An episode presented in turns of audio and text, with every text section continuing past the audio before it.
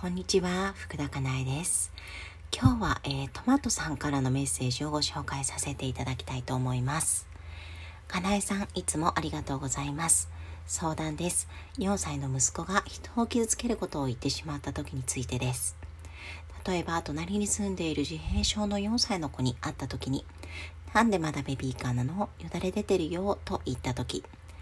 またはお友達のお父さんに、なんで髪の毛がないの？と言った時、日頃から私や幼稚園の先生に大きくなったね、鼻水出てるから鼻かもうね、など声をかけられているので、体のことの何を言っていいのか良くないのか、子供からしたら少し難しいですよね。一番は親として子供にどう話すかが大切なのかもしれません。でも実際は私自身が相手にどう思われるか、私と息子は嫌われないかって気にしてしまいます。相手を傷つけたかもしれない罪悪感で落ち込みます。かなえさんだったらその場でどうされますか？また自分のこと二人きりになった時にどのようなお話をされますか？もしよかったら教えてください。はい、ありがとうございます。えー、っと、まず私だったらどうするかなってことを考えたんですけど、うん、った時はその相手の反応を待つかなと思いました。うん。で、その時になんかその不快なこと、不快な表情っていうのをされたら、あ、ごめんなさい、すいませんでした、みたいなことを私が謝って、で、後から話をするかなと思います。あの、このこ、このことは、あの、相手の方は、こうこうこうっていう多分理由で、あの、嫌な気持ちになったかもしれないから、うん、なんかこれからは、あの、言わないでおこうねとか、わかんない。まあ、その時の子供の年齢とかにもよるかもしれないですけれども、うん、そういう話をするかな、うん、って思いました。うん、で、うんと、相手の気持ちをわかる、あ相手の気持ちがわかるとかわかろうとするとか、そういうことって、あの、その子供の得意不得意っていうのも絶対ありますし、あの、年齢的にかなり難しい高度なこととも言われてますよね。うん、なんか小学生でも本当中学年とか高学年ぐらいになると、相手の気持ちって分からないみたいなこととかも言われるので、なんか4歳だとね、多分そこを本当に理解するって難しいんですよ。相手だったら、どういう気持ちになるのかとかってよく聞くと思うんですけど、例えば、この意地悪な、この言葉を自分が言われたらどんな、あの、気持ちになるとか、うん。それもやっぱり理解することが難しいっていうふうには言われてるんですよね。うん。発達段階としてっていう問題ですね。うん。なので、そういう言い方もあんまり良くない、良くないというか伝わらない、うん、っていうふうには言われていて、で、あのー例えば相手を傷つける、確実に傷つけるようなことをバカとかさ、死ねとかさ、そういう言葉っていうのも、あの、その相手の気持ちになってっていうことが伝わらないので、私は、なんか、そういう言い方をママがされたら嫌だなとか、あ、ママが嫌、ママが悲しいっていう、その、私が悲しいっていう言い方をしますね。うん。というのはなんかその子供って、お母さんの気持ちめちゃくちゃ大切なんですよ。すっごい気にしてるし、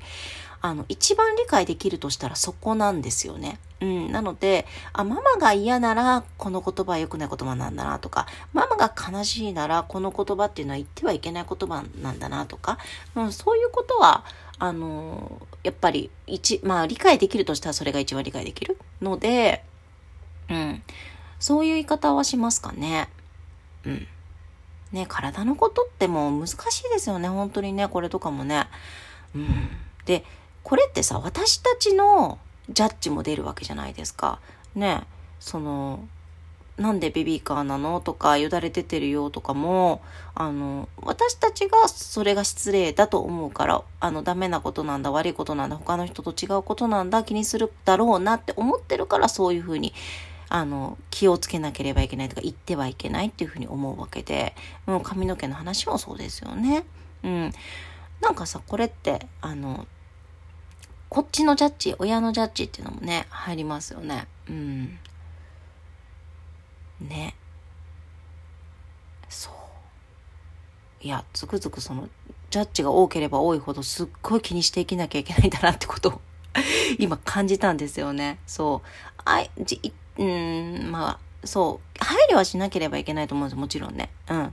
だけれども、あの、気にしすぎってすっごい生きづらいし、それが相手のためになるのかな、みたいなこともちょっと感じますよね。うん、まあ自分が気にするってことは別にいいと思うんですけど、子供まで含めてしまうとかなり苦しいですよね。子供って言い悪いのジャッジがまずそもそもね、ないので、あの、それが良さでもあるし、うん、で、その4歳の子供になんかこう体のこととかを言われて、それを気にするっていうのも、うーん、うーんってなんか思っちゃう。なんか私だったらその大人に、大人がそうや、大人にその体のことを言われてまあ傷つくこともあるかもしれないけど、4歳の子だったらないかなうん。だって1年生とか担任してた時もやっぱりね特別支援学級の子についてどうしてああいう風なのとかさいうことってありますけどであこういう風だよって説明したらふーんそうなんだねって理解してさあのなんて言うんだろう接することができるしえっとなんて言うんですかねその子のその子たち同士はうまく関われるわけですよね。うん。何かどこかにね体のなんかこう違いがあったとしても、その説明してあげる、なんかこういうことでこうなってるんだよとか、もともと生まれつきこうなんだよってずっとそうなんだよってことを伝えたら、あ、そうなんだ、ふーん、みたいな感じで、で、そういう子なんだなと思って別に意地悪するわけでもなく、あの、接するわけですよね。うまく関係性を築いていく。うん。で、